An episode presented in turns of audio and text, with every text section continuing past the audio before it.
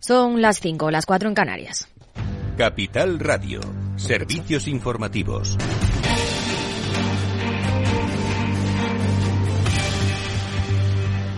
Buenas tardes. Pendientes a esta hora del Pleno en el Senado del cara a cara entre el presidente del Gobierno, Pedro Sánchez, y el líder del Partido Popular, Alberto Núñez Feijo. Como era de esperar, ataques y críticas por ambas partes. Feijo ha asegurado que España está cansada de este Gobierno. Y España está cansada de su Gobierno. Lo que pasa es que ya está bien. Ya está bien que Pedro Sánchez proteja a Pedro Sánchez. Ya está bien que la señora Yolanda Díaz proteja el espacio de Yolanda Díaz. Ya está bien que Podemos proteja a Podemos. Ya es hora que alguien se preocupe de proteger a los españoles por encima de todo, señor Sánchez. Le ha pedido además que cese o haga dimitir a la ministra de Igualdad por las consecuencias de la ley del solo sí es sí. Por su parte, Pedro Sánchez ha admitido los errores, pero ha defendido sus medidas económicas y sociales, como la reforma laboral, para apoyar a la mayoría de este país. Y ha atacado al PP. Dice que siempre está del lado de la minoría elitista lo que hacemos es defender a la mayoría social de este país, a la clase media, a la clase trabajadora de este país y, en fin, pues sí, cometemos errores, nos empeñamos en resolver esos errores, señoría, como es el que usted ha mencionado de la ley del sí es sí. Ahora bien, ustedes en esto, señorías, como en otras muchas cosas, nunca fallan cada vez que han tenido ocasión de poder posicionarse en beneficio de la mayoría o en beneficio de una minoría de privilegiados, han hecho lo de siempre beneficiar a la minoría elitista a la que ustedes siempre sirven. Y a esta hora continúa la sesión plenaria con el presidente del Gobierno respondiendo a las cuestiones de los diferentes senadores. En un día en el que hemos conocido que las grandes energéticas y entidades financieras abonaron 1.454,5 millones de euros en el primer pago de impuestos. En concreto, el gravamen, el gravamen energético recaudó 817,4 millones y el bancario 637,1 en el primer periodo de pago que finalizó este lunes, lo que avanza que la recaudación anual superará los 3.000 millones en línea con lo previsto por el Gobierno. La ministra de Hacienda Función Pública, María Jesús Montero, ha asegurado hoy que todos estamos viendo los beneficios récord de las compañías energéticas y los bancos y que por ello deben contribuir con más impuestos para sufragar las medidas que protejan a los ciudadanos. Ha anunciado que el Gobierno prevé recaudar unos 6.000 millones con este impuesto. Y puedo decirle que los resultados son muy positivos. En concreto, el primer pago en el gravamen energético ha sumado 817,4 millones en el caso de la banca, 637,1 millones. Esto anticipa una recaudación real anual de, de ambos impuestos superior a los 2.900 millones Mientras que no avanza la negociación de la ley de vivienda, hoy se han reunido PSOE y Podemos y no ha habido acuerdo. Las dos cuestiones en las que no hay consenso es conseguir que la ley recoja una limitación efectiva del precio de los alquileres en zonas tensionadas y blindar la paralización de los desahucios para familias vulnerables sin alternativa habitacional. Y continúa la resaca política tras la reunión de ayer del ministro de Agricultura con los sectores de la cadena alimentaria. Críticas generalizadas de los partidos políticos que consideran que se puede hacer algo más por abaratar la cesta de la compra. Unidas Podemos sigue pidiendo una intervención del mercado. Tenemos una, una diferencia con el socio de coalición. El gobierno debería hacer pues lo, mismo que hizo con el precio de la electricidad, con los alquileres o con eh, el precio de los carburantes, que es una intervención pública de los precios, ya sea mediante un tope o mediante una bonificación. Y el Gobierno está a punto de cerrar el esperadísimo acuerdo de las pensiones con Bruselas, un elemento vital para recibir el próximo desembolso de fondos europeos. Más detalles, Alejandra Moya. Así es, desde la Comisión Europea aseguran que aplicarán la máxima penalización si no se cumplen los cuatro hitos dentro de la reforma de las pensiones y que afectaría al siguiente desembolso del Fondo de Recuperación. En el caso de que España sí cumpla con los 58 compromisos, podrá recibir los 10.000 millones esperados y sería el cuarto tramo del Plan Nacional de Recuperación. En cualquier caso, el Ejecutivo Comunitario dará seis meses a los Estados miembros para completar uno o varios hitos que no hayan sido resueltos de forma satisfactoria antes de que pierdan el dinero definitivamente. Claves del mercado. Mercados, Javier Luengo, buenas tardes. ¿Qué tal, Aida? Muy buenas tardes. Ventas generalizadas en las principales plazas bursátiles europeas, concretamente aquí en casa, a 24 minutos para el cierre de la sesión. Tenemos al IBEX en el Parque de Madrid sobre los 9.260 puntos, un retroceso del 0,22, caídas más pronunciadas en los norteamericanos S&P con caídas superiores al 1,37%, aunque aguantando sobre el soporte de los 4.000 enteros. En divisas para eurodólar, según las pantallas de XTV, compra-venta sobre el 1,066780. ¿Es de los que busca oportunidades en todas partes? Únase a más de 300.000 inversores de todo el mundo comprometidos con su trading. Con CMC Markets obtendrá una experiencia de trading mejorada con una plataforma de nivel institucional varias veces premiada con más de 12.000 activos a su alcance. Opere con el mejor. Pruébelo sin compromiso con una cuenta demo. Entre en cmcmarkets.es o llame al 911 140 700. CMC Markets, su broker online de confianza. Los CFD son instrumentos complejos y están asociados a un riesgo elevado de perder dinero rápidamente debido al apalancamiento. El 77% de las cuentas de inversores minoristas pierden dinero en la comercialización con CFDs con este proveedor. Debe considerar si comprende el funcionamiento de los CFDs y si puede permitirse asumir un riesgo elevado de perder su dinero. Salón. Gotera. Todo seco. Es muy simple asegurarse con el Betia. Simple, claro, el Betia. Mercado Abierto con Rocío Arbiza. Seguimos seis minutos los que pasan de las cinco en punto de la tarde, de las cuatro si nos están escuchando desde Canarias. Una jornada en la que tenemos en los mercados de renta variable números rojos generalizados. Particularmente el castigo es más elevado en el caso del mercado americano, con los tres principales índices con recortes de más del 1%. Incluso el Nasdaq 100 cede cerca del 1,70% a esta hora de la tarde, en un día en el que vamos a mirar a grandes inversores estadounidenses.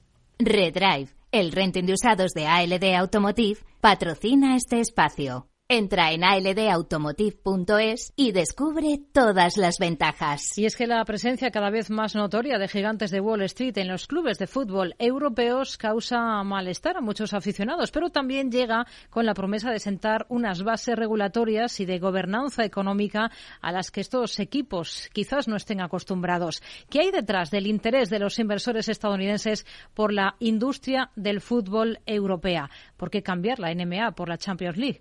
Lo analizamos en los próximos minutos con Selena Niezbala. When you walk through a storm,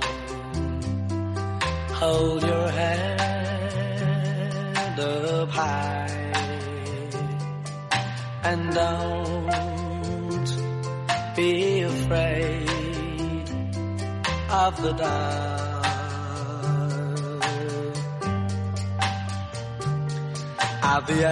Todo se remonta a la década de los 2000, momento en el que la familia Glazer se sitúa al frente del club de fútbol inglés Manchester United. De ahí, la influencia estadounidense se ha extendido al Liverpool, al Arsenal, al Chelsea o hasta la Aston Villa.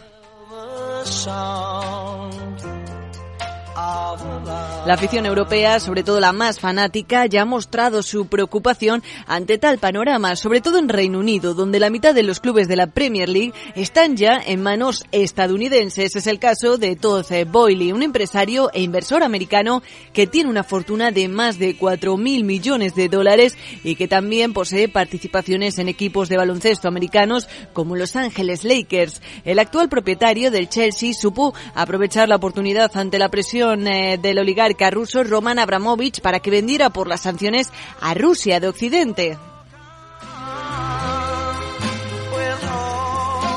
O también de la familia Glazer, que ahora lucha por mantener la propiedad del club con la ayuda del fondo estadounidense Elliott Management, según las malas lenguas. Aunque recordemos que hay ofertas también de Qatar y Reino Unido para hacerse con los Red Devils. ¿Y por qué están interesados los inversores estadounidenses en los clubes de fútbol europeos? Luis García, gestor de inversiones en Mafre Asset Management, cree que la historia del éxito del deporte americano poco más tiene ya que ofrecerles. En un momento en el que la situación pues todavía no es perfecta y hay que dar muchos pasos en temas de controles financieros, controles económicos, el gobierno corporativo de los clubes, pero sin, sin lugar a dudas estamos mucho mejor de lo que se estaba hace unos años y un sector como el fútbol europeo en el que era impensable poder invertir con criterios de racionalidad económica hace 10, 15 años, pues a día de hoy supone para nosotros una inversión que creemos que es de las más interesantes que vemos en cualquier sector de la economía. El interés americano por las estrellas de fútbol europeas está claro, pero ¿qué es lo que gana la otra parte? Los clubes y la industria se están beneficiando de una gestión más eh, profesionalizada con la entrada de estos inversores, una profesionalización que se habría empezado a sentir desde el nuevo marco regulatorio ya de 2011 en un momento en el que el sector europeo del fútbol perdía en su conjunto más de 1.700 millones de euros. Es verdad que, hay que distinguir quizá el modelo eh, español-alemán que, ha apostado más por el control económico y financiero y, la sostenibilidad de las cuentas de los clubes al tipo de inversor que estamos viendo entrar en, la Premier League inglesa. Quizá es un inversor que está apostando mucho más por el crecimiento y está dispuesto a inyectar mucho más dinero ahora mismo eh, ante la promesa o ante la expectativa de mayores crecimientos en derechos de televisión.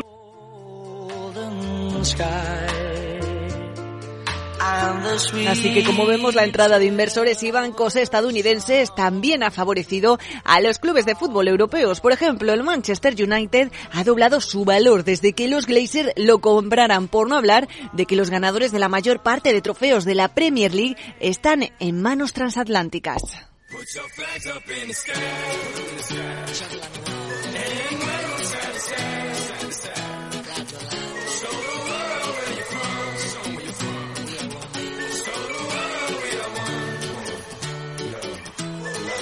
Pero antes de los americanos fueron los chinos, aunque en este caso sin éxito. El Aston Villa de Inglaterra o el Atlético de Madrid en España son algunos de los equipos que han pasado por las manos de inversores asiáticos. El furor, eso sí, duró poco y esto ha ayudado también a que los inversores de Estados Unidos aterricen en el fútbol europeo. No sabemos si mejor, pero la entrada de estos inversores es por lo pronto diferente. Cabe destacar que el interés y atractivo del fútbol es innegable. Solo el año pasado los valores de fusión y adquisiciones en el sector alcanzaron un récord de atención 18.600 millones, registrando un nuevo récord histórico. Y a lo que señala el gestor de Mafre Asset Management, porque mira este sector como uno de los más interesantes en los que posar nuestras inversiones en este momento en un momento en el que la situación pues todavía no es perfecta y hay que dar muchos pasos en temas de controles financieros, controles económicos, el gobierno corporativo de los clubes, pero sin, eh, sin lugar a dudas estamos mucho mejor de lo que se estaba hace unos años y un sector como el fútbol europeo en el que era impensable poder invertir con criterios de racionalidad económica hace 10, 15 años, pues a día de hoy supone para nosotros una inversión que creemos que es de las más interesantes que vemos en cualquier sector de la economía. Así que nos quedamos en un sector con características interesantes a largo plazo, con elasticidad de oferta y demanda y con tendencias muy positivas que quién sabe, igual ahora en manos de la industria norteamericana, termina por despuntar.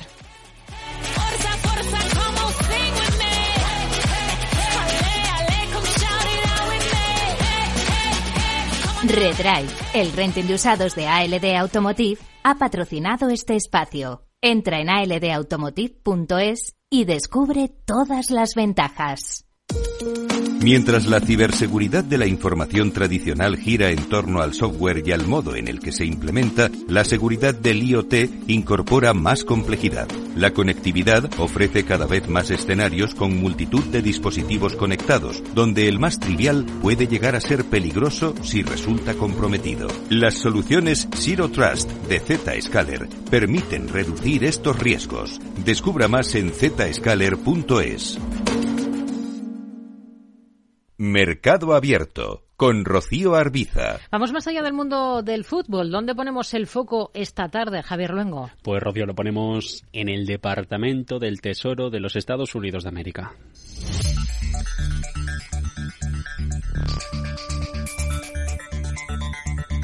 Y en los inversores de bonos que están empezando a recortar posiciones en renta fija estadounidense preparándose para correr el camino ante el posible impacto de la administración, el impago de la administración de Joe Biden. Una quimera que, como su propio nombre indica, se quedaría en una alta improbabilidad que de llegar a término podría provocar, eso sí, un terremoto en los mercados. But of all the dangers we face, the greatest threat to our future y es que ya advertía el responsable de los republicanos en el Congreso de Estados Unidos, Kevin McCarthy, que el riesgo de impago está ahí ante el bloqueo político y las desavenencias con los demócratas después de que el Tesoro alcanzara su límite de endeudamiento de 31 billones con B de dólares hace ahora justo un mes.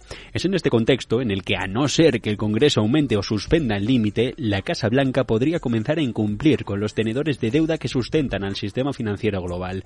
De hecho, algunos administradores de bonos han comenzado a ajustar posiciones en corto para evitar las pérdidas mientras que se prepara todo ante un posible incumplimiento complicado debido a la incertidumbre sobre la cantidad de ingresos que el Tesoro va a recaudar el de los estadounidenses. Entre otros, Goldman Sachs está minimizando su exposición a bonos que podrían verse afectados por la guerra política. Un camino que se complica aún más con una Reserva Federal que sube los tipos de interés oficiales sobre el dólar de una manera acelerada, provocando que los inversores deban administrar activamente las posiciones durante un periodo lleno de turbulencias.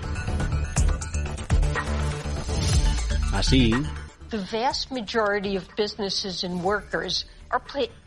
la secretaria del Tesoro Janet Yellen apuntaba hace unos días que el gobierno solo podría pagar sus cuentas hasta principios de junio sin incrementar el techo, aunque algunos analistas ya pronostican que será en el tercer o cuarto trimestre cuando el ejecutivo de Biden agote su capacidad de efectivo y endeudamiento. La oficina del presupuesto del Congreso, de hecho, ya ha advertido de que podría darse entre julio y septiembre. La curva de rendimientos de los bonos indica a día de hoy que los inversores están exigiendo mayores rendimientos para mantener la deuda con vencimiento en agosto, lo que indica que se percibe con más riesgos que otros. Así las cosas, los diferenciales más amplios entre los rendimientos de las letras del Tesoro y las tasas swaps de índices a un día con vencimiento igualado, es decir, el indicador que se utiliza para vaticinar el futuro de la política monetaria, reflejan que letras con vencimiento conllevan un mayor riesgo de pago perdido.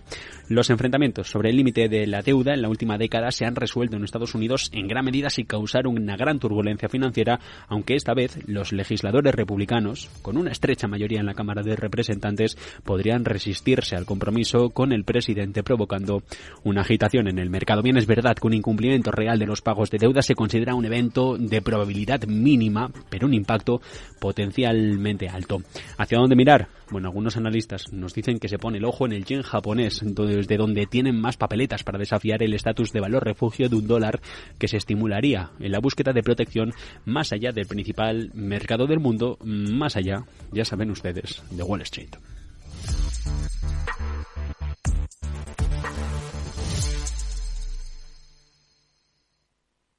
Somos una comunidad que no necesita filtros, con seguidores de todas partes del mundo somos una red social unida, una tierra que avanza, que crea y que cuida, con amigos que van mucho más allá del tiempo real.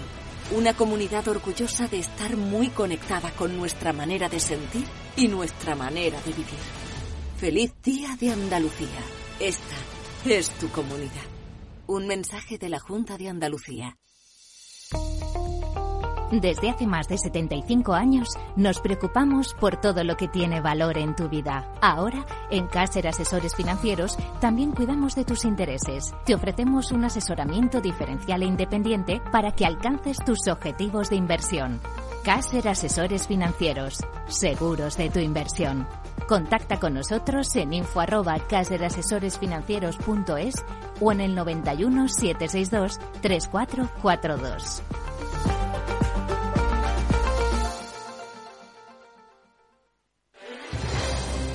Si quieres entender mejor todo lo que rodea nuestro sector alimentario, tienes una cita en La Trilla.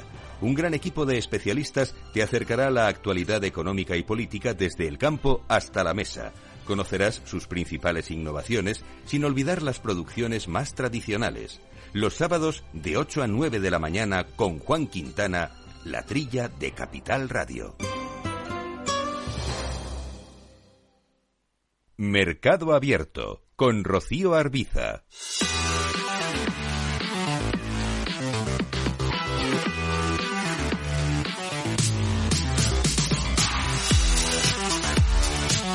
Miramos al mercado de deuda, miramos al mercado de renta fija de la mano de Cristina Gavín, responsable de renta fija de Ibercaja Gestión. Hola Cristina, ¿qué tal? Muy buenas tardes.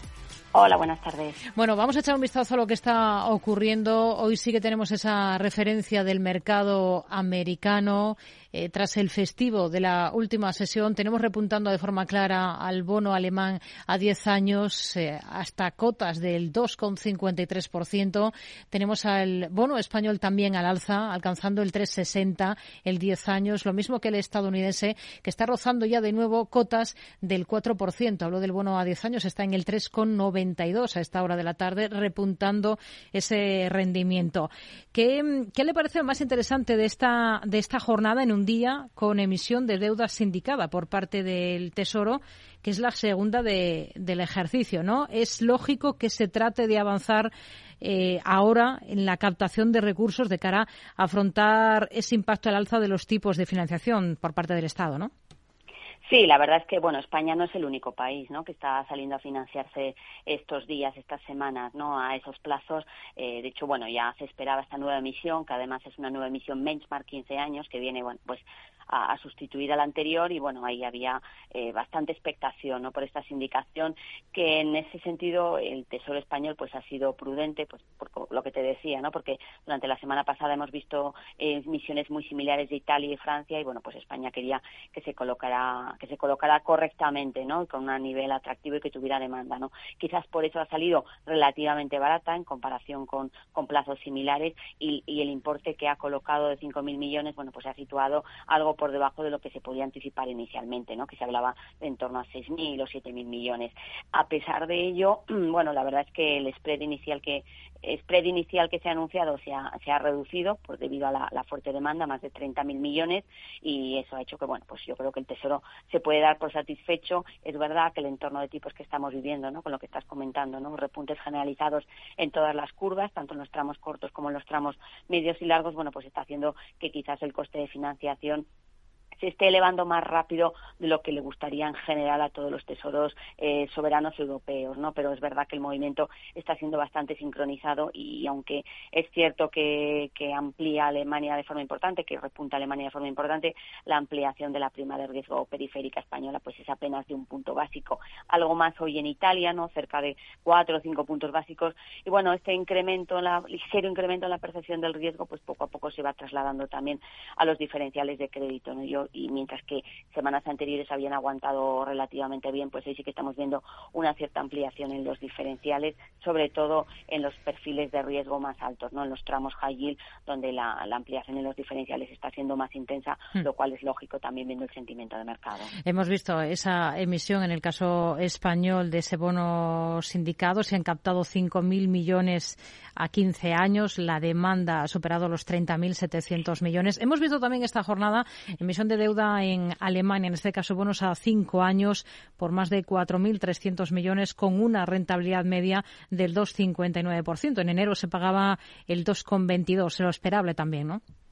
Sí, también. Eh, la verdad es que hemos tenido un día bastante activo en lo que se refiere también a deuda soberana, ¿no? Lo que comentas, Alemana, Alemania ha sido pues uno de los protagonistas, ¿no? Con esos 4.300 millones, con una demanda de, de 7.800, con lo cual pues también el ratio de cobertura sigue siendo eh, bastante bastante bueno y es verdad que la rentabilidad ha estado claramente por encima de, cómo se emitía en, en, enero, pero de hecho si nos vamos a comienzos del mes de enero, cuando se hizo la primera emisión de este bono a cinco años, pues la rentabilidad estaba en el torno del 2.10, ¿no? El movimiento pues eh, o la rentabilidad ha ido en, línea como está cotizando en el secundario. Por ese lado, la verdad es que no, no hay sorpresas. También Austria ha emitido letras a tres y seis meses, incluso el SM, ¿no? el Mecanismo Europeo de Estabilidad, ha emitido letras a muy corto plazo, a tres meses, con una rentabilidad que, para que nos hagamos una idea, ha rozado el 3% también y un ratio de cobertura de dos veces y media, por encima de dos veces y media. Todo esto lo que demuestra, bueno, pues que este repunte que estamos viendo también en esos tramos cortos y medios, pues está haciendo que se esté generando generando un cierto interés por parte de los inversores que tratan de capturar esas rentabilidades eh, relativamente altas en comparación a como teníamos pues a finales del año pasado. Hmm.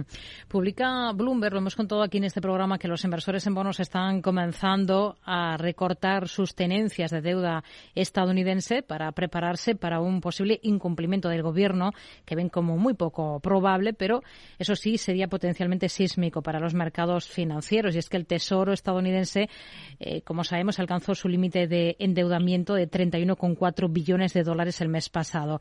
No sé cómo lo ve. ¿Ustedes qué estrategia están siguiendo ahora con deuda estadounidense? Bueno, yo creo que aquí hay que mirarlo con perspectiva, ¿no? La negociación del techo de deuda en Estados Unidos, la verdad es que es una fuente de incertidumbre que periódicamente surge en los mercados, ¿no? De hecho, no sería la primera vez que viéramos un cierre del gobierno ante una falta de acuerdo, un cierre del Estado, ¿no? Del Tesoro ante la falta de, acuerdo y, eso, pues, obviamente genera, como te digo, incertidumbre, ruido y volatilidad y es algo que no gusta a los inversores y siempre genera, pues, eh, esas, esos efectos en los mercados, ¿no? Eh, en esta coyuntura, además, en este caso se está teniendo más ruido adicional debido, pues por ejemplo, pues a la situación con Japón, ¿no? Que no hay que olvidar que es uno de los principales tenedores de deuda norteamericana. El repunte de la curva nipona, pues está haciendo que veamos una importante salida de los inversores de esta zona del mundo, ¿no? Y eso también, pues está haciendo que esas estadísticas sobre tenedores de deuda norteamericana, bueno, pues estén viendo sesgadas en gran medida, ¿no? Y como te digo, pues es una fuente adicional de incertidumbre. Eh, todos estos factores, además, pues como te digo, condicionan eh, a la hora de tomar decisiones de inversión y para nosotros como inversores europeos pues también vienen determinados pues por la visión que tengamos de la divisa norteamericana, ¿no? que también ha estado sujeta a bastante ruido. Eh, nosotros creemos que bueno con este repunte que estamos viendo de toda la curva, sobre todo en los tramos cortos, pues es una curva norteamericana que hay que recordar que está invertida, bueno, por los tramos cortos ofrecen rentabilidades eh, muy atractivas y bueno con un nivel de riesgo relativamente acotado en lo que se refiere a duración, ¿no? Eh, sí que habría que tener ser más precavido a la hora de tomar decisiones de cobertura de divisa, porque es verdad que la evolución del dólar puede marcar la rentabilidad que obtengamos a la hora de tomar decisiones de inversión en deuda norteamericana. Hmm. Por el lado de la deuda corporativa, hemos estado pendientes hoy de algunas compañías, por ejemplo, de Porsche Automobile Holding, la firma alemana. ¿Por qué? Porque ha batido récords en el mercado Scholz-Sein alemán en su estreno. Este ¿En qué consiste exactamente este tipo de, deuda concreta? ¿no? no sé si ustedes, aparte de esto, eh, tendrían eh, renta fija, deuda de este nombre concreto, de este emisor, como es Porsche.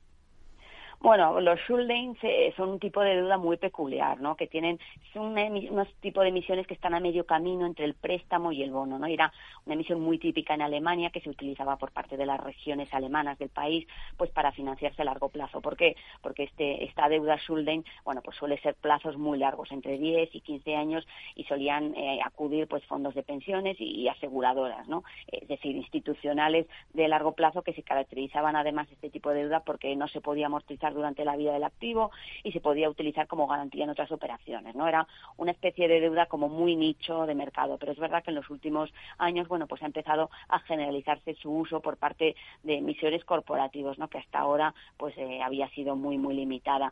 Em, en este, hablando ya propiamente de lo que sería la emisión de Porsche, la verdad es que se trata de un sector complicado, ¿no? Sobre todo cuando hablamos del sector de autos en un entorno de desaceleración económica, pues hay que ser prudente, pero también hay que poner por el otro lado de la balanza, ¿no? Que estamos hablando pues de una marca de lujo con unos márgenes elevados, ¿no? Que se mueven también pues por factores eh, diferentes, ¿no? Por eso eh, para determinados perfiles de cartera, ¿no? En función del precio del bono y de la liquidez, porque este tipo de emisiones en ocasiones pues no suelen tener demasiada liquidez, bueno, pues puede tener sentido para una cartera diversificada, pero sí que hay que ser muy consciente de, la menor del menor volumen que tiene y bueno, pues que puede ser emisiones cuya volatilidad debido a esa falta de volumen puede ser mayor en momentos puntuales, pero sí que es verdad que pueden ofrecer también valor eh, bajo un análisis eh, más profundo de la compañía.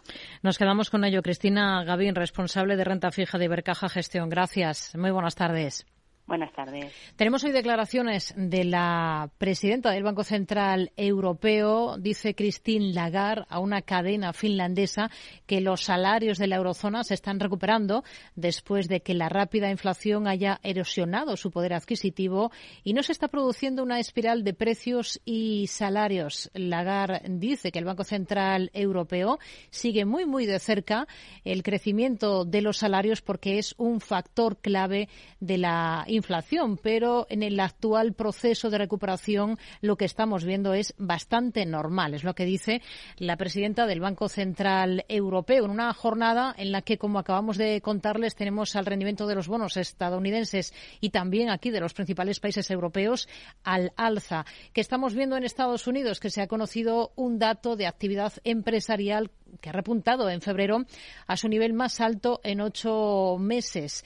Repunta de forma inesperada, alcanza esas cotas, su nivel más alto en los últimos ocho meses. Ese índice PMI compuesto de producción en Estados Unidos, que analiza los sectores manufacturero y de servicios, ha aumentado hasta cotas de 50,2 puntos este mes, desde una lectura final en enero bastante por debajo de 46,8 puntos. Esto pone fin a siete meses consecutivos en los que este índice ha estado por debajo de ese umbral de 50 que separa la expansión de, del, de la contracción de la actividad. Ese nivel crítico es el nivel de 50. Bueno, pues tenemos hoy ese efecto claro en los mercados, en los de renta fija con repunte de rendimientos, en los de renta variable con castigo para los índices, particularmente para los estadounidenses. El Nasdaq 100 ahora mismo incrementa esas caídas hasta cotas del 1,80% en una jornada en la que también estamos muy pendientes del comportamiento del euro en el mercado mercado de divisas se cambia el euro, está recortando ligeramente frente al billete verde estadounidense,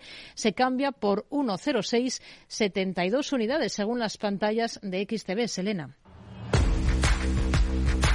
Si inviertes en bolsa o te lo estás planteando, el broker XTB tiene algo para ti. Ahora solo por hacerte cliente y realizar tu primer depósito, recibirás gratis una acción de una empresa cotizada. Has oído bien, solo por abrir tu cuenta tendrás una acción para que te sientas como un verdadero inversor en bolsa. Además, recuerda que con XTB puedes invertir en acciones y fondos cotizados hasta 100.000 euros al mes sin pagar comisiones. ¿Y cómo lo hago? Pues muy fácil, es un proceso 100% online, no hace falta ni que vayas a sus oficinas. Entra en su web xtb.com, hazte cliente, realiza tu primer depósito y recibe tu acción gratis. XTB, un broker, muchas posibilidades. xtb.com. A partir de 100.000 euros al mes la comisión es del 0,2%, mínimo 10 euros. Invertir implica riesgos. Mercado Abierto con Rocío Arbiza. Vamos a analizar el cierre, lo que ha dado de sí esta jornada para la bolsa española. Lo vamos a hacer en los próximos minutos de la mano de Adrián Sánchez, analista senior de renta variable de Singular Bank. Hola Adrián, ¿qué tal? Muy buenas tardes. ¿Qué tal? Buenas tardes. Bueno, hemos visto una jornada en Europa marcada por los números rojos, por las caídas generalizadas que estamos observando más acusadas justo ahora que cierran las bolsas europeas al otro lado del Atlántico, en Estados Unidos, donde tenemos, por ejemplo, al Nasdaq 100, pues ya con descensos del 1,90%. Un día además marcado por la macro, por esos datos de PMI. Eh, que han sorprendido en positivo tanto en Europa como en Estados Unidos. Y esto no gusta a las bolsas porque los inversores lo que hacen es interpretar que hay más margen para subidas de tipos, ¿no? Así es, así es. Eh, lo que estamos viendo, como bien dices, no solo hoy, sino en las últimas semanas, es una aluvión de datos macro que, apuntan en la misma dirección, es decir, una inflación más persistente de lo inicialmente previsto por el mercado, bueno, y que de alguna manera está haciendo que los inversores comiencen a revisar sus expectativas respecto al crecimiento de los precios, eh, lo que se traduce en caídas para las acciones y repuntes en todos los tramos de la curva soberana. Y, como digo, es un exceso acumulado de complacencia por parte de los inversores a la hora de asimilar una política monetaria más dura, que es probablemente lo que tengamos en los próximos meses. Hmm. Si miramos a valores, a protagonistas, tenemos sobre todo a Robi con muy buen comportamiento en bolsa después de presentar resultados. ¿Cómo han visto ustedes esos números? Muy bien, muy buenos resultados, eh, mejores de lo esperado, eh, gracias principalmente al buen desempeño de la división de fabricación a terceros esta división es un negocio no recurrente eh, y nosotros, bueno, esperamos que poco a poco vayan, vayan declinando en los próximos cinco o siete años. Eh, de alguna manera, los catalizadores de Robi vienen por otra parte, vienen por la parte de Okedis, un medicamento para la esquizofrenia, y Letrozol para el cáncer de mama. además de ello, el buen desempeño en ventas de las heparinas de bajo peso molecular, donde Robi es líder de mercado, es lo que va a hacer eh, bueno, pues que, que Robbie finalmente despunte o no en los próximos tres, cinco años. Hmm. Hemos eh, hablado nosotros aquí en Capital Radio con Javier López Belmonte, vicepresidente y director financiero de Robi, y esto que no es lo que nos ha dicho sobre el comportamiento de la acción que hoy lidera, ha liderado las alzas en el IBEX. Eh, va a ser un año posiblemente de transición, con una caída en ventas y en beneficio, porque el, digo, el 22 ha sido increíble. Y, yo creo que, que, el mercado pues respalda respalda los grandes resultados del último trimestre yo creo que respalda también el management de la compañía y que confía en que Robi, como historia a largo plazo, pues es una historia de creación de valor. Un respaldo que se ha traducido hoy en una subida de Robi en bolsa del 4,91%. También ha presentado Enagas, que además va a mantener el dividendo a pesar de ajustar sus previsiones. ¿Cómo ven esas cifras de, de Enagas y, sobre todo, cómo ven las cosas para este valor? ¿Qué visión tienen? Sí, bueno, los resultados no son entusiasmantes. La, situación de incertidumbre de los mercados y el retroceso de los ingresos regulados en España se han llevado a la, compañía a, revisar a la baja sus perspectivas para 2023. Eh, el principal problema que vemos aquí es su ambicioso plan de crecimiento de, de 2.800 millones de euros hasta 2030 eh, este plan es de difícil ejecución si quieren mantener un payout eh, de en torno al 100%, que es lo que tienen ahora. ¿no? de alguna manera, eh, al mercado le cuesta creer en la sostenibilidad del dividendo cuando la compañía tiene un ratio de deuda EBITDA superior a, cuatro veces. Por esta razón, cabría ser cauto y considerar que cualquier mínimo acontecimiento no esperado que impacte negativamente en la generación de caja podría llevar a la compañía a recortar el dividendo. ¿Qué espera mañana de los resultados de Iberdrola? Bueno, nosotros sí creemos que el resultado mejorará respecto a 2021, eh, sin lugar a dudas, pero también aumentará la deuda neta eh, debido a las elevadas inversiones que están acometiendo. Eh, en este sentido, y aunque la cotización actual es algo exigente, sí que vemos cierto margen de mejora si miramos más allá de 2025, debido a la calidad de los activos, hmm. pues posición significativa a redes, renovables y a mercados desarrollados, lo que conduce a una generación de flujo de caja más recurrente y más sostenible. Grifols se mueve al alza después de pagar 16 millones a sus donantes americanos para que retiren una demanda colectiva. ¿Cómo ven las cosas para, para el valor que hoy ha estado después de Robi como el segundo que más ha repuntado del IBEX? Sí, así es. Son, sí, como dices, 17, eh, casi 17 millones de dólares. Eh, ya había anunciado 2.000 despidos la semana anterior, eh, pero insistimos, el problema de Grifols está en la elevada deuda. Esta compañía ya venía de una situación de un deterioro considerable de su negocio tras la pandemia y hasta ahora ninguna de las medidas que se están tomando parecen tener un impacto positivo claro en lo que son los fundamentales del negocio. Por lo que las posibilidades de una ampliación de capital bueno, siguen siendo altas desde nuestro punto de vista y tendría además que ser muy dilutiva para causar algún, algún efecto. Hay algunos bancos como CaixaBank, por ejemplo, que han ejercido hoy de freno en el selectivo CaixaBank, que ha anunciado que va a subir un 5% el sueldo al consejero delegado y al presidente y que va a reelegir a Gortázar como consejero delegado. Hemos visto caídas para el valor, también para otros títulos como Bank Inter en el eh, sector. Hay mm, un creciente debate sobre si es posible la continuidad de las subidas en ese tipo de sectores como la banca, que se han comportado muy bien en los últimos tiempos. ¿Ustedes esperan mucho más de los bancos? Bueno, e-, es cierto que sí, que han, corrido mucho, no solo los bancos, sino especialmente todos los, sectores cíclicos. Em, pero sí que creemos que el escenario macro en el que estamos ha abierto un periodo diferente, un periodo de crecimiento de los ingresos y beneficios del sector que se va a prolongar en los próximos dos, tres años al menos. Es, es decir, va a ser algo estructural, no tanto coyuntural. Eh, por otra parte, además, los elevados niveles de provisiones y de capital del sector van a permitir que absorban el incremento previsto de la morosidad sin que afecte a sus políticas de remuneración al accionista, tanto en el dividendo como en los posibles programas de recompensaciones. Por todo esto, y pese a la reciente subida que comentas, eh, creemos que sus valoraciones actuales no recogen plenamente el incremento esperado de su rentabilidad si miramos hmm. un poquito más allá, ¿no? de tres, cinco años. Una cosa más, Logista desde hoy descuenta el pago del dividendo que va a llevar a cabo la compañía el próximo jueves. Mm, ¿Cómo ven ahora la situación para Logista? ¿Son positivos con el valor? Bueno, somos muy positivos con el negocio. Quizá la valoración sea algo más exigente, eh, pero hay que tener en cuenta que se trata de un negocio muy resiliente en un entorno inflacionario como el actual y con buenas perspectivas, además.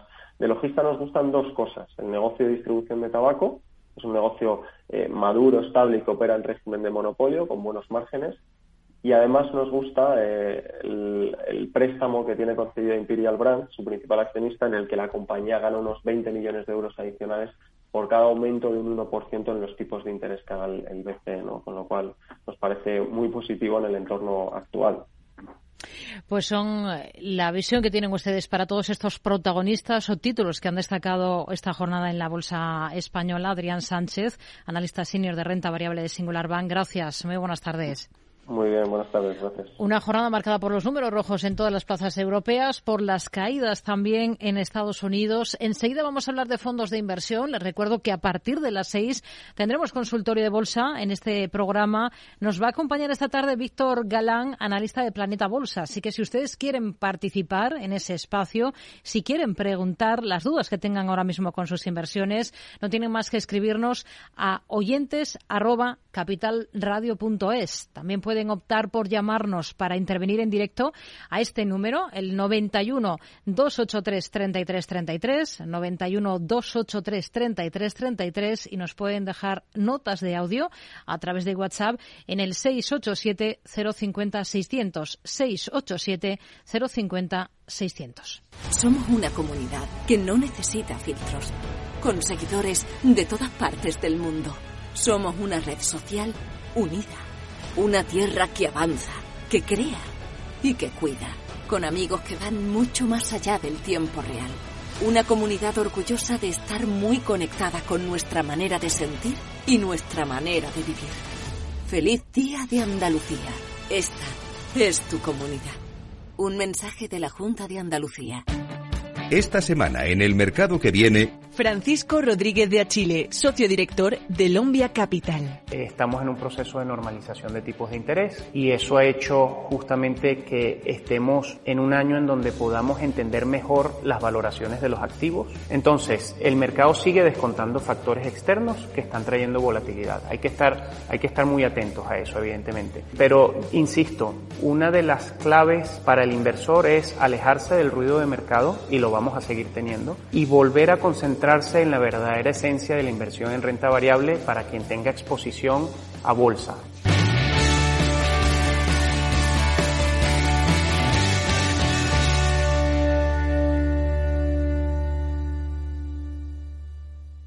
Mercado Abierto con Rocío Arbiza.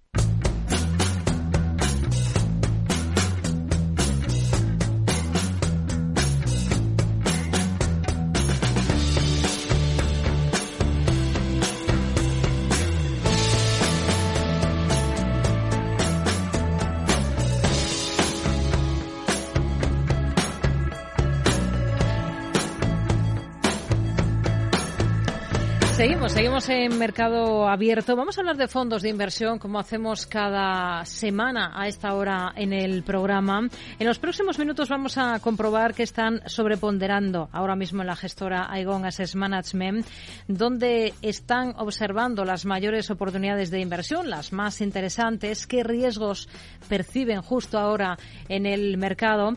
Nos acompaña para ello Elena Delfino, que es directora general para España de Aegon Asset Management. Elena, ¿qué tal? Muy buenas tardes, bienvenida.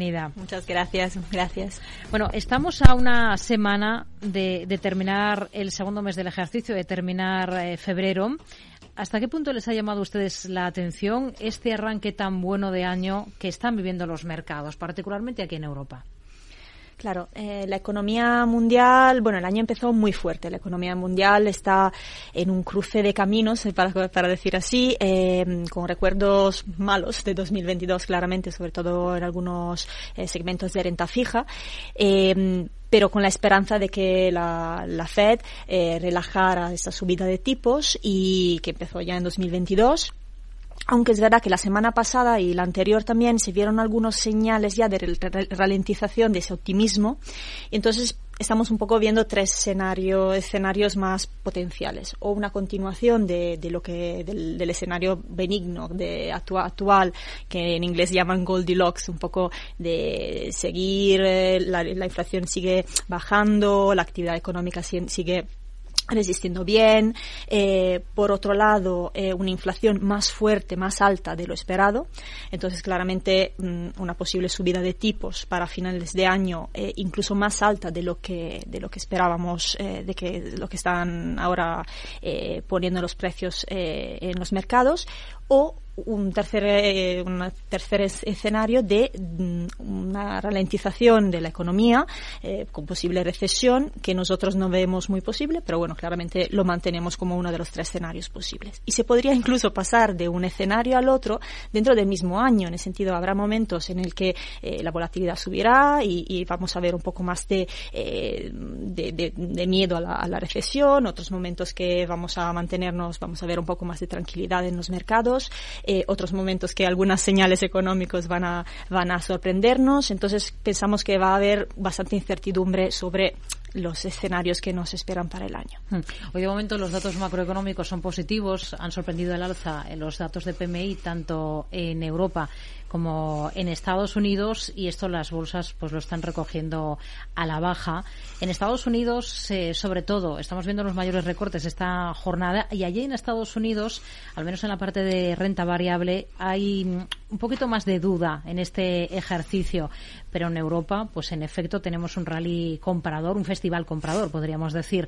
No sé si esperan ustedes que siga la, la fiesta, porque hay muchas dudas ya que comienzan a, a surgir, ¿no? Totalmente, sí. Eh, a ver, los resultados del cuarto trimestre de las empresas han sido buenos dentro de la, de la situación. Eh, una inflación de todas maneras bastante altas. A veces lo que crea claramente es que algunas empresas tengan resultados peores de lo esperado porque no han conseguido pasar sus costes más altos a sus, a sus clientes, eh, en el precio para sus clientes.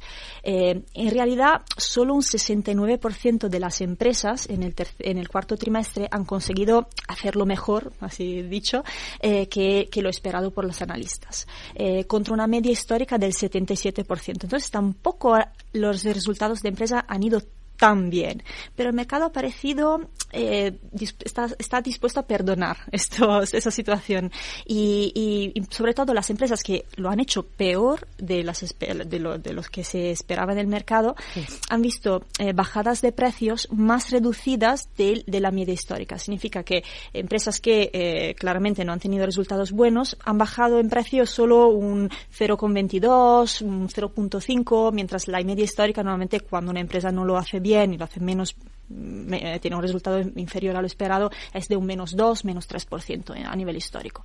Y eso, claro, eh, la renta variable americana ha empezado el año muy fuerte, el Nasdaq ha subido un 13% este año, que claramente también compensa un año muy malo el año pasado. Eh, los sectores del consumo discrecional, eh, también del, del, mercado de IT, de, del Information Technology, lo han hecho particularmente bien. Claramente, sectores que el año pasado lo hicieron muy bien en, en la primera parte del año eh, están arrancando un poco, un poco peor, energía, servicios de sanitarios. Y es verdad que en Europa, por ejemplo, ha sorprendido bastante el sector del turismo, que eh, nosotros, sobre todo en, los resultados del cuarto trimestre, eh, nosotros nos esperábamos igual que, que, el consumo iba a reducirse, mientras que parece que en, en media eh, la, los resultados han sido bastante buenos y que los precios han subido de una manera interesante. Hmm. En breve tendremos en marzo nuevas citas con los bancos centrales y, y la clave está en las pistas que puedan dar de, del futuro en Estados Unidos, por ejemplo, hay algunas firmas que empiezan a hablar ya de, de otras tres subidas más este año del precio del dinero. No sé si ustedes están en esa línea. Sí, nosotros también pensamos que en Estados Unidos eh, los datos de inflación han sido bastante altos y entonces mm, lo, que, lo que es más probable es que tengan que subir tres veces también. Eh, se veía la, última subida de tipos, de tipos ha sido de 25 puntos básicos. al principio, como, como todos pensábamos que iba a ser en esta, iba a ir en esa dirección, subidas más pequeñas, más reducidas, pero está volviendo un poco la idea de que incluso en marzo pueda haber una subida de 50 puntos básicos también. Y, mm, y lo vemos al final correcto, es lo que tiene que hacer ahora el Banco Central eh, americano para, eh, para frenar, intentar frenar esta economía eh, que está corriendo más rápido de lo, de lo esperado. ¿Y qué tiene que hacer el Banco Central Europeo? Porque aquí en Europa sabemos que habrá 50 puntos básicos de subida en marzo. A partir de ahí es una gran duda.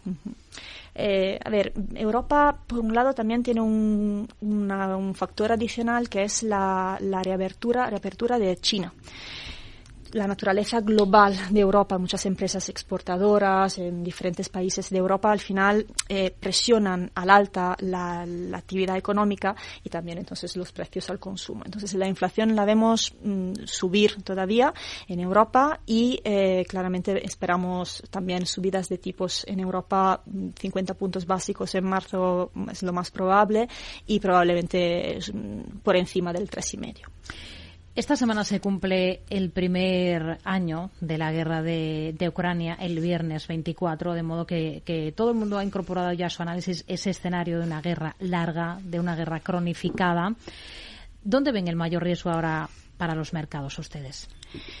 A ver, claramente la guerra es un riesgo que, consideramos. Eh, siempre lo mantenemos en nuestros análisis como un, algo que tenemos a mente. Claramente algunas, algunas, algunos sectores en particular eh, están más expuestos a la guerra. Eh, incluso el sector, por ejemplo, bueno, de los alimenticios, del, los, los, inputs, la, los, la comida, por ejemplo, tiene seguramente un componente importante relacionado con la guerra. Pero en realidad lo que nos preocupa más para, para este año es, eh, es, un tema, es el tema de la inflación. Que la inflación sea más alta y que los bancos centrales no consigan frenarla. Eh, eh, y entonces es un, es un tema que nos, nos, nos preocupa más que, que, la guerra. Al final en la guerra vemos, nuestra, nuestra idea es que ninguna de las dos partes tengan un interés para una escalada eh, de, la guerra a nivel mundial eh, y que se mantendrá más o menos en el mismo nivel en, eh, a lo largo del año mientras que sí que la inflación claramente puede hacer mucho daño incluso a la economía doméstica de, los hogares de, de, todo de Europa y de Estados Unidos. Mm. Con ese escenario que, que, hemos dibujado y teniendo en cuenta que como aseguradora que son, pues la renta fija es determinante, ¿no? Para la gestora. La deuda con grado de inversión es una de las grandes, de las claras apuestas, digamos, de la estrella para este ejercicio. ¿También lo, es para Aegon Asset Management? Sí, sin duda eh, vemos eh, muchísimo valor en el crédito eh, investment grade de grado de inversión. Mm, nuestra idea es que a lo largo de los años los diferenciales en este, en este segmento se mantengan estables.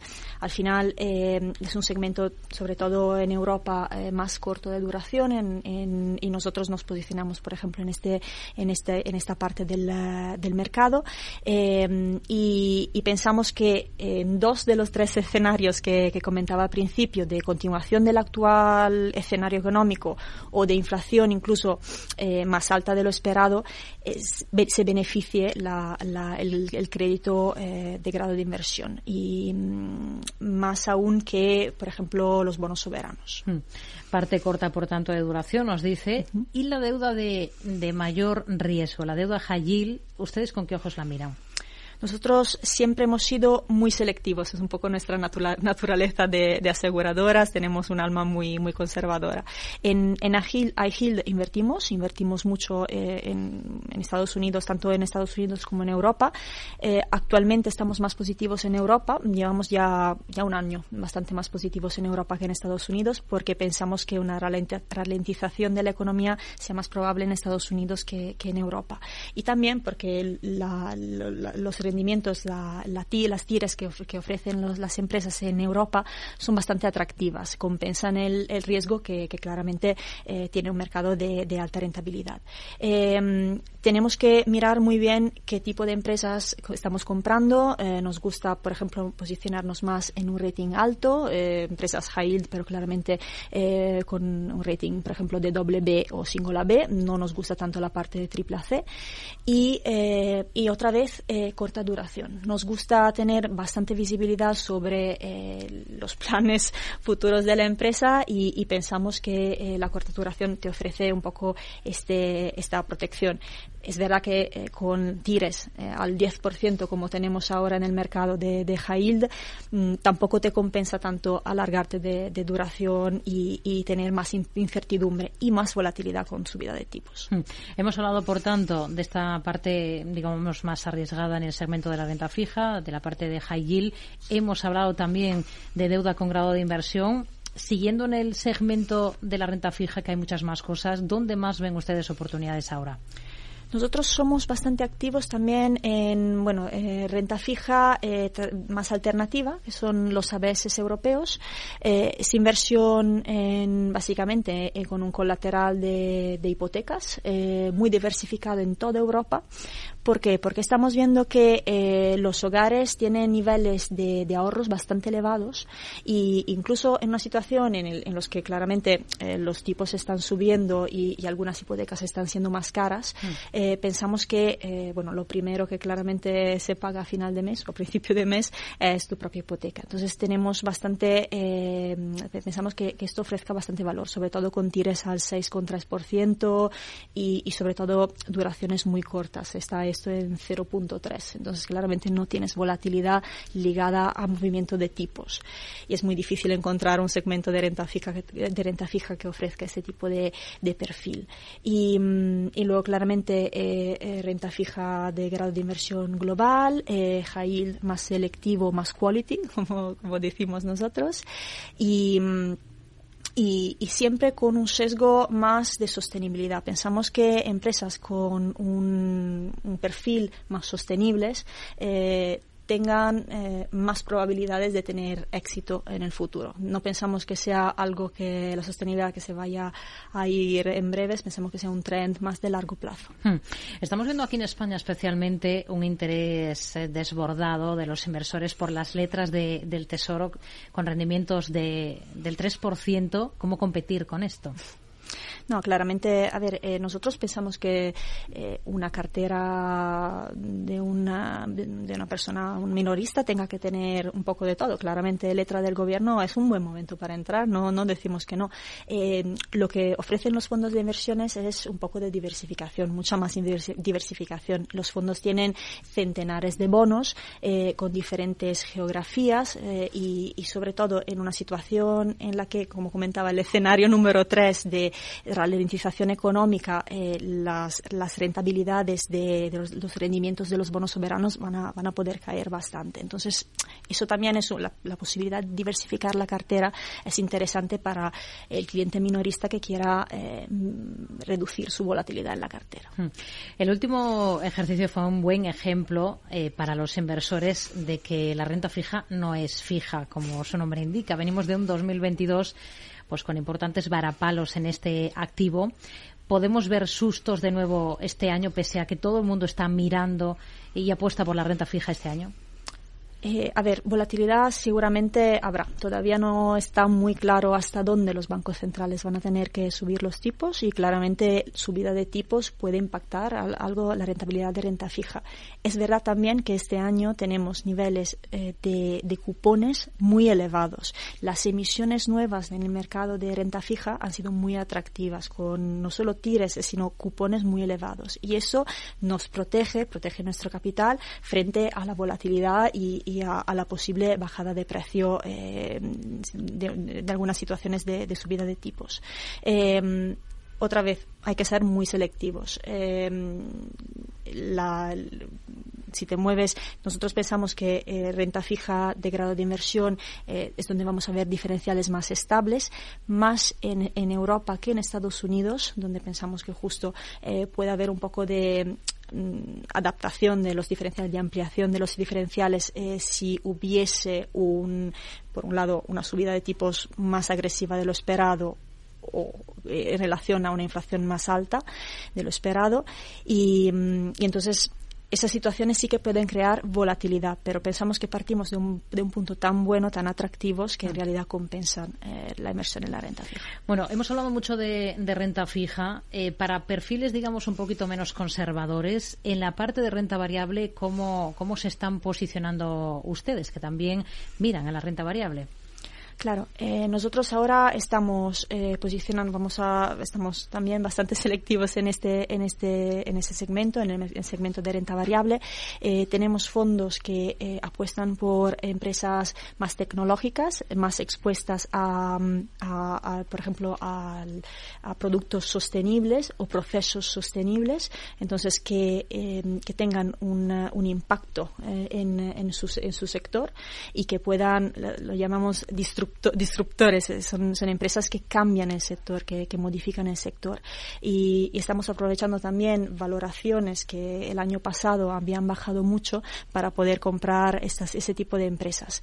Eh, y justo como comentaba antes, la sostenibilidad es un tema que se va a quedar y que y donde van a moverse donde va a moverse muchísimo capital entonces claramente ese capital esos capitales se van a mover hacia la sostenibilidad y eh, eso les va, les va a beneficiar en términos de, de precio en los próximos meses.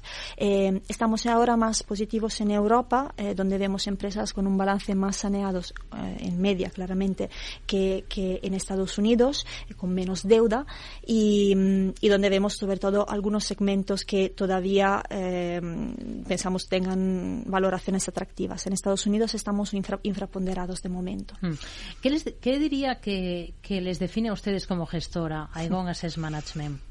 Nosotros somos la gestora de la aseguradora Aegon, eh, que lleva, bueno, 20, 30 años en España y eh, que es una empresa holandesa con centenares de años de, de, de historia. Somos una gestora bastante conservadora, eh, muy enfocada en renta fija tradicional y alternativa y con un alma muy, muy verde. Gestionamos fondos éticos y sostenibles